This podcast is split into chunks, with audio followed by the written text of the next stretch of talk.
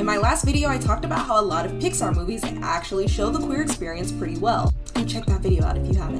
Now, to be fair, themes of acceptance and being different are very common tropes in storytelling, especially children's storytelling. But hear me out. Both the source material and the Disney version of The Little Mermaid are canonically supposed to represent queer experiences. So is Disney's Beauty and the Beast, by the way.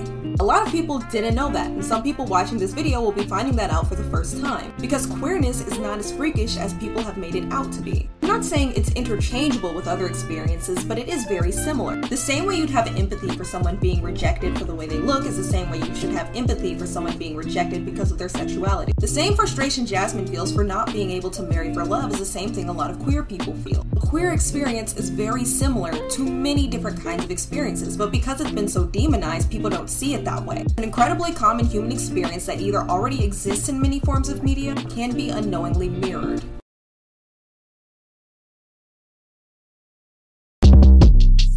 Short Cast Club